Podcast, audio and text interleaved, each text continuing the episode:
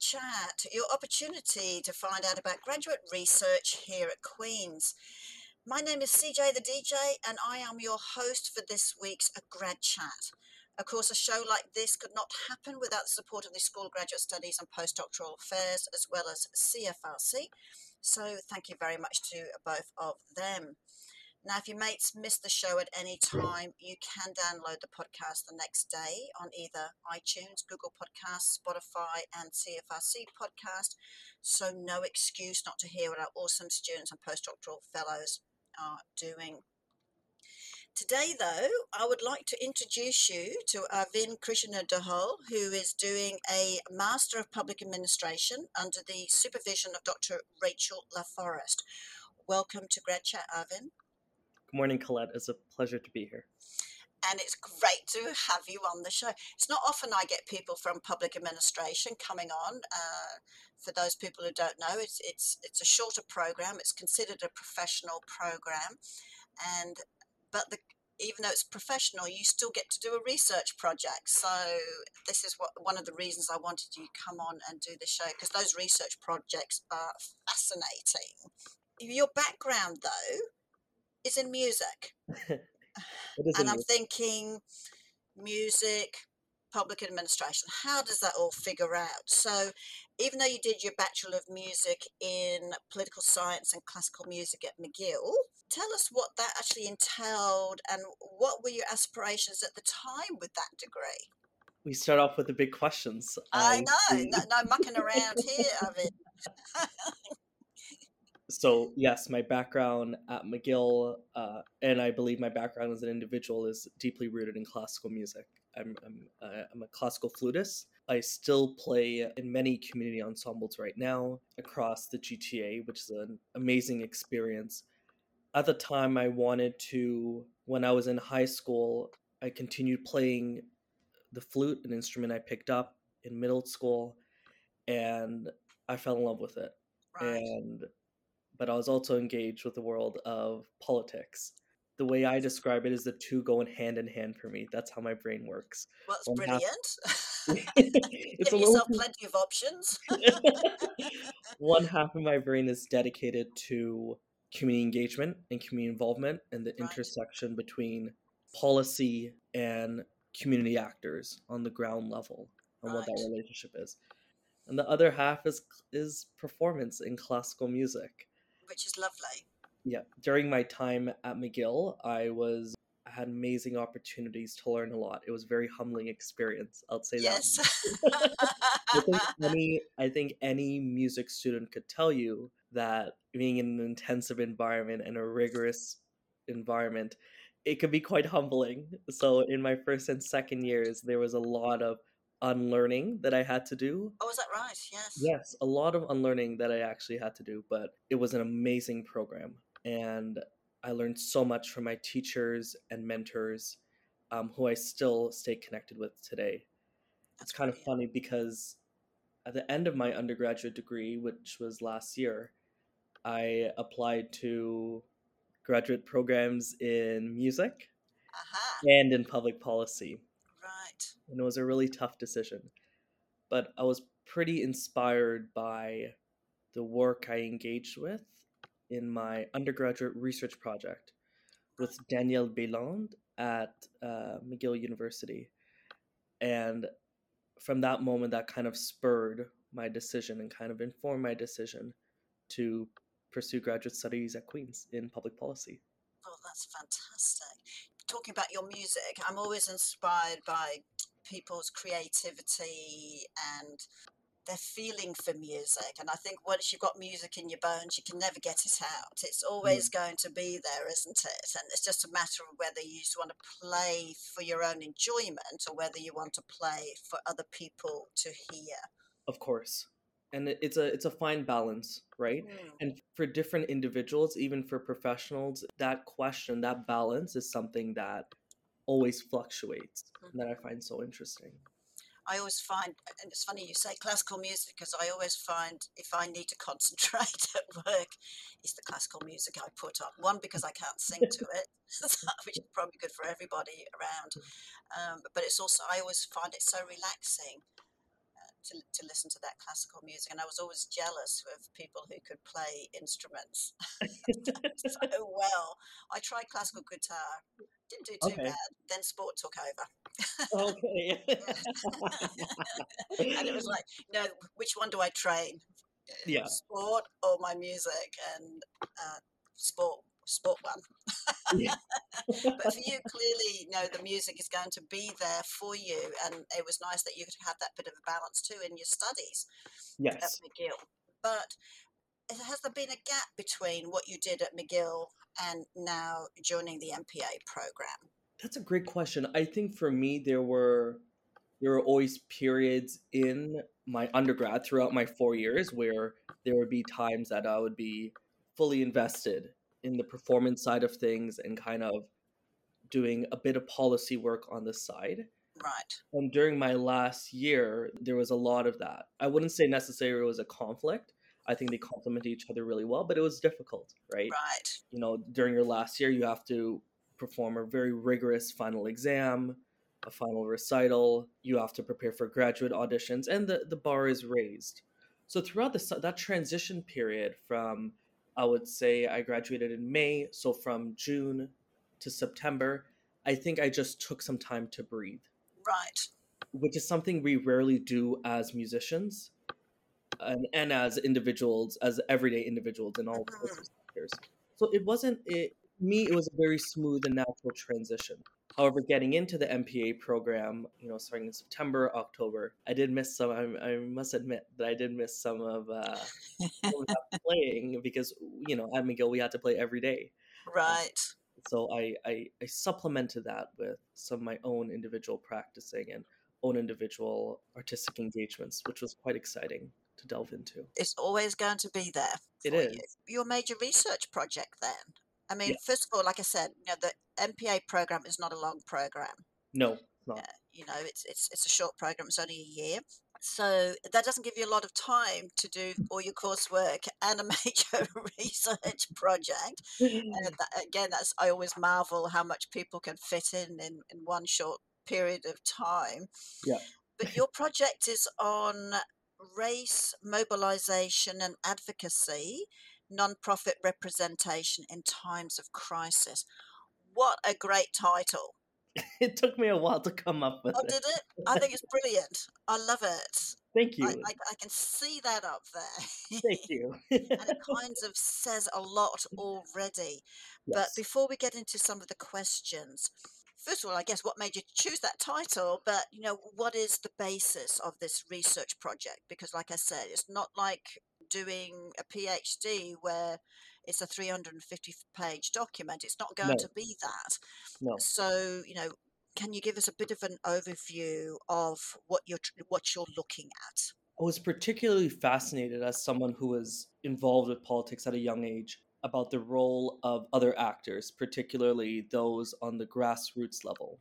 We're talking about nonprofit leaders. And for as long as I can remember, I was always interested in this in this third sector known as the nonprofit sector. And I was involved with an advocacy collective called the Anti Black Racism and Systemic Discrimination Collective of Peel, where I'm based right now in the region of Peel, comprising of the municipalities of Brampton, Mississauga, and Caledon. It was revealed during the COVID 19 pandemic that marginalized and traditionally underrepresented groups were not getting vaccinated, and that right. data wasn't being collected. So, this advocacy collective decided to lobby and to push and to advocate for real systems change, to gather some funding to really encourage Black and traditionally underrepresented groups to get vaccinated through various projects. Through one project in particular is called the Community Health Ambassador Program. Right. And where they hired individuals to go out into the community, go into barbershops, go into grocery stores, and connect with individuals on a one on one basis to discuss some of their concerns and challenges about getting vaccinated. Because in the region of Peel, that was a major concern, specifically when sociodemographic data revealed the brunt impact of the pandemic.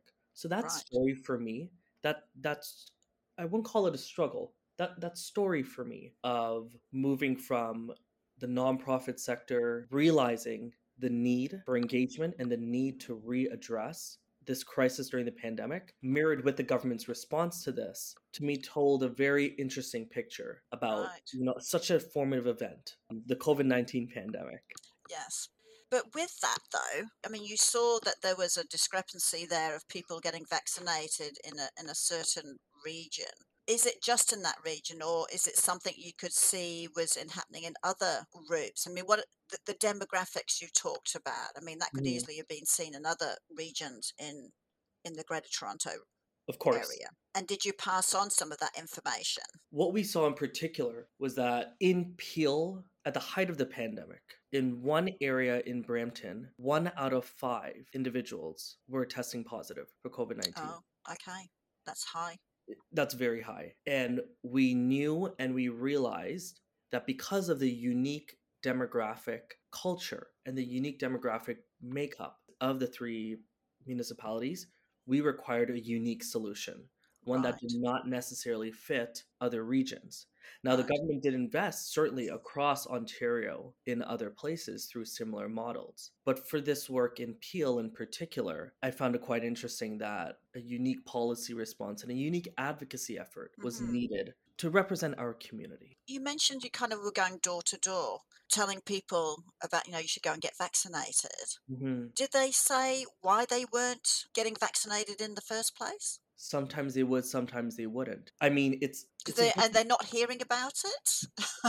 well, well, they are, but sometimes it's a really hard discussion for Mhm. some individuals, right? The long in- injustices of medical malpractice and the treatment of racialized groups in the medical field is long-standing. So it's a bit of a distrust Precisely, it's distrust in the in the system, in the system. and we as community members needed to respond to that effectively.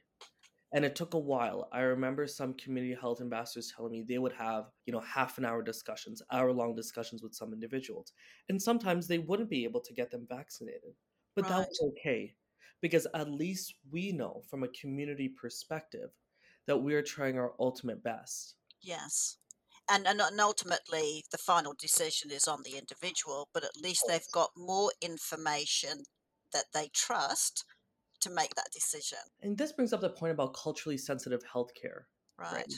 sometimes what we heard what we've heard from community members and some of the other research projects going on in Peel is sometimes racialized groups would not feel that they're appropriately represented in the medical Mm. community that they don't see themselves there Right. there's some kind of barriers in language in culture in a wide variety of factors so we tried to bridge that gap right having Mhm. individuals that they could relate to that they could speak to openly discuss their feelings their concerns their their challenges and their struggles Right.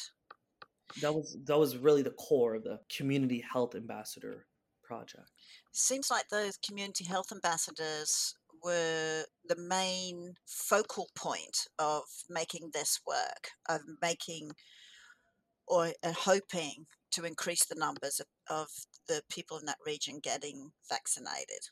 How did you choose those people? that's a great question so the funding was dispersed through several core agencies in the region of Peel. I, I can speak to the region of Peel. And through those agencies, they were able to identify individuals who seemed relatable, who had a, a real interest in serving others and serving community members. Right. and a wide range of ages, demographics, backgrounds. We wanted a very wide pool to address the wide target audience. Right. Yes. And I, and I noticed here when I was reading some of your your research or your background here, you you talk about the work that you're doing is contributing to a policy window Yes. in where the nonprofit community took action to appropriately advocate for their clients. What do you mean by a policy window? Because it's very hard to change policy per se, or you're looking at it in a certain way to be able to get in there and, and try and make change. A policy window is an unpredictable opening in the policy process that allows for actors to respond to an event. Okay. So in this case, the policy window was the COVID 19 pandemic. Okay. Right. what led to the creation of this policy window was focusing events and in my research I identified th- three steps that occurred simultaneously and in conjunction with each other that allowed for this opportunity Mhm. for governments, for nonprofit leaders, for community members to react to this crisis. So, in my research, I found that the three focusing events were first, the implementation of lockdown measures in the COVID 19 pandemic. Right. That required society to freeze. Yes. A lot of us in the sector, we were thrown for a big curve, right? We're going from day to day operations, meeting with clients one on one, to now completely stopping that and trying to adjust our systems. Right. Secondly, the renewal of Black Lives Matter in social discourse allowed us, while we're freezing, to think about what does diversity look like, hmm right? And Yeah. and, and it was an interesting time, right? Because not only are we dealing with a healthcare crisis and we're being socially disconnected from our fellow colleagues and Yes. members of society, society as a whole, but being frozen and also reflecting on what does race mean? How do we support black communities moving forward? How do we correct the injustices that have been long standing? Right. Coupled with the release of socio-demographic healthcare data, particularly in the region of Peel, these three points allowed for this policy window to develop. Okay. So it's everything seemed to be aligned to help you do what the, the ambassadors eventually did. Precisely right. It, it- it's the stars aligned, right? Mhm. The three elements came together and they required th- this is the fuel. These three focusing events were the fuel that allowed this policy window to emerge, right? And allow, you know, these groups to effectively respond and advocate. There was a lot of advocacy work in this, which I found really fascinating. Right. A lot of time the nonprofit sector is depicted as a sector that works in silos. That's something that's very consistent in the literature. That is sector strained. And for me, it was absolutely fascinating to see that organizations Came were together. financially, that were logistically challenged, Right. came together at a time and advocate to the government to get such a huge investment and really highlight the need of marginalized populations in healthcare. It's interesting that you say, and I'm not doubting you at all, but you know, some of these organizations more often than not are competing against each other. Whereas in times of crisis, everyone goes, you know, regardless of my, our own one political idea, we need to put that aside and work together on this. It's a shame, isn't it, that we have to wait for a crisis for groups to actually come together, even though individually they've all got reasons behind why they're an organization.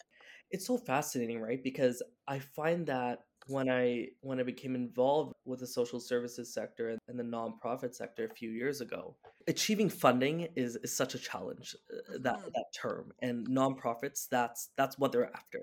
Yes, to do the work and even as researchers too right? Yes, to do the work they need to get funding.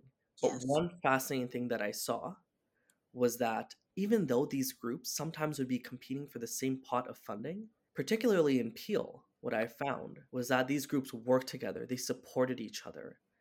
And not necessarily during times of crisis. I think that support was always there, but I think that relationship has been strengthened now because we realize, and I think the government also realizes the significance of these groups working together.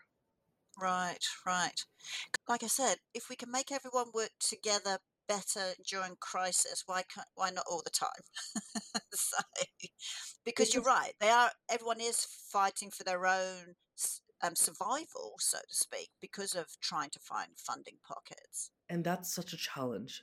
In Mhm. every finding consistent throughout the literature is we need more funding, we need more funding, we need more funding. Imagine Canada recently released a report that said that the policy priority area that the nonprofit sector should be concerned about this year is core funding, which means funding that is not particularly tied to a particular project, but core Right. funding to help with the day-to-day operations of nonprofit agencies Right. there's always this this struggle here this Mhm. this narrative right that these groups are always in competition but in this occurrence right and maybe in the future we're seeing that change a bit the the, the traditional notion that these groups work in silos is being dismantled and we're seeing that more and more Right.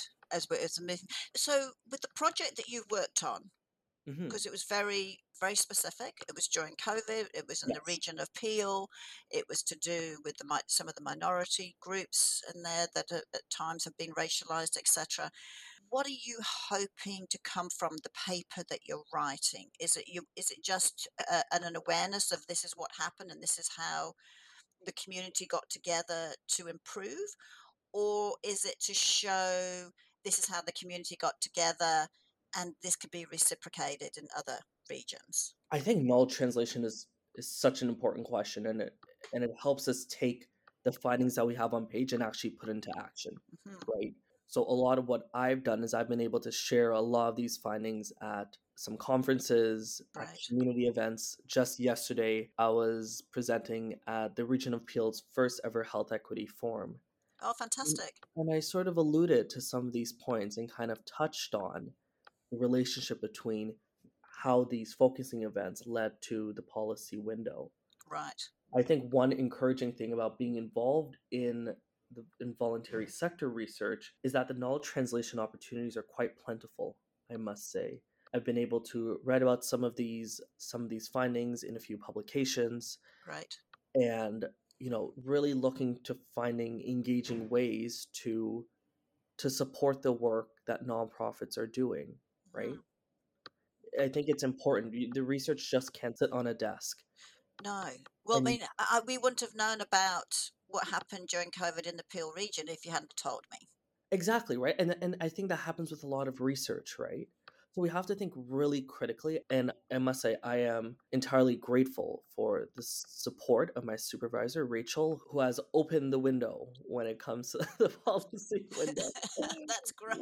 When it comes to you know, when it comes to these knowledge translation opportunities and the School of Policy Studies, which have been extremely beneficial and supportive, you know, in finding opportunities for me to share this. And even this podcast is an amazing opportunity to share some of these Share, findings. share what you do. Yes. What I find a lot of the time, in addition to nonprofits working in silos, is that when I recently shared, you know, some of these some of these findings at a conference a few weeks ago at a community meeting, I found that I, I had a discussion with an anthropologist and geographer um, at other universities, and they said they were actually looking at this same question, not necessarily the same project, but they were looking at the impact of COVID nineteen, you know, on marginalized populations, and looking Yep. at you know the relationship between social services sector and the government, and how and hmm how this relationship has changed over time. And to me, I found that so fascinating that I did that you know that sometimes you know we as researchers work in silos a lot Yes. and I find it fascinating that an anthropologist and a geographer are asking somewhat of the same questions that I am, right? hmm One of the geographers that I'm engaged with is looking at healthcare deserts, right? Right. And looking at access to healthcare in the region of Peel. That perfectly discusses, right, some of the disparity and can address some of the disparities some individuals are facing here Yes. right Yeah. so so i think we have to we we have to be constantly breaking down that barrier we have to be constantly thinking about how can we transcend this just how can we make this beyond just policy Just how can we policy. just policy exactly hmm So what's next for you? Because Mhm. you know you're going to be finished this degree in a short period of time. You've opened up your even your own eyes as to some of the sort of situation issues that are out there. But you're still a musician at heart. But you I clearly love your you know your political activism, if you want to call it that. So, what's next on the agenda for you? Is it a bit of both? Are you wanting to go more into politics or continue in research? What's, what's next for Arvind? what's next for arvin i think i Which I know you're allowed to change as you as you get older. yes which which i've learned and that's completely okay hmm I think what's next for me right now is I'm enjoying my my new role working with the nonprofit sector as a Right. manager for health programs and prevention at Moyo Health and Community Services and understanding the academic side of what we have to do mirrored with the professional experiences is, is Yep. quite engaging and open my eyes to so many things. You know, one thing that when I speak to postdocs and PhD students about their research, they always say, "Oh, I wish I could go back and you know, write another paragraph now that I've learned this experience and now that I've come out of this conference and now that I've gone through this training opportunity. And I couldn't agree more. I, I, I I'm constantly learning. And I think for me, the next step is, you know, to really be immersed in the voluntary sector here Right. in the region hmm and take it from there. I think, you know, I don't think I necessarily need need to have. I think when I told myself when I was younger, I told myself I need to have a really str- strict plan. And who knows, maybe one day I'll I'll go You'll back to school that. and do my PhD. Uh, think He's got the bug. I think I, I think so. I think I have the bug. I think I I think I'm really passionate about this. My supervisors, both at McGill and Queens, are are absolutely gems of human. They're they're a gem of a human. They're the most supportive individuals a student could ever ask for, and they're just constant. I'm just constantly learning from them, and they're constantly supporting me throughout. Wow. You know, all endeavors. And that's what we always hope, right? I mean, you, you, those relationships with the student supervisor are super, super important going through. And, and like you said, it's opened up your eyes, giving you more opportunities to do that knowledge mobilization. But at the same time, you know, you've clearly got a lot to offer. So don't discount the work that you're doing and how much that's going to play a part moving forward. And I Mhm. think if you you clearly don't mind talking, so it's nice that there's someone wherever you end up working, if it's in the Peel region or other non-profit sort of places, that they're very lucky to have you because you will you won't just come in and do a job. You're looking you're coming in, you're doing a job, and you look to see how you can improve it, and that makes a big difference Thank to a you. lot of That's very people. ki- that's very kind of you. One thing I must say in this sector that I really appreciate is that you know even though we're sector strained, even though we're constantly working, Yes. people really care about what they do. They don't Yeah. they don't choose nonprofits because of the salary and benefits. I think I No, could say you that. I think because you say have a passion. I think I can say that openly. But Yes. you know, throughout my engagement throughout the sector, it's been it's been absolutely fascinating to see the level of passion and dedication that my fellow colleagues possess, and it is it's just such a supportive environment to be a part of. which is great. And each each of these areas need a strong voice to be able to speak up for them, right? So you can collect you can collect the information, you can find out what's going, on, but you still see need someone to have that voice. Yes, you So do. that's going to be very important. I think so. Yeah. So keep up the good work. That's all I can say. I mean, you've got some great ideas there. And I know, of course, when you sort of need to relax a little bit, get your flute out and Yes. and keep playing in your little groups that uh, because you're you're in various little bands and things as well with your with your flute. Yes. So so keep that up because that that provides that balance as well that you're going to need with all this sort of work that you're hoping to do. So congratulations on all of that. And and where, wherever you work, they're going to be very lucky to have you. Thank you. I really appreciate that. so this is where I have to say, unfortunately, uh, that's it, everyone. A another week of Grad Chat sadly comes to an end. Don't forget you can download the show tomorrow from either iTunes, Google Podcast, Spotify, and CFRC Podcast. Just type in Grad Chat. Until next week, this is CJ the DJ signing off with a big hooray.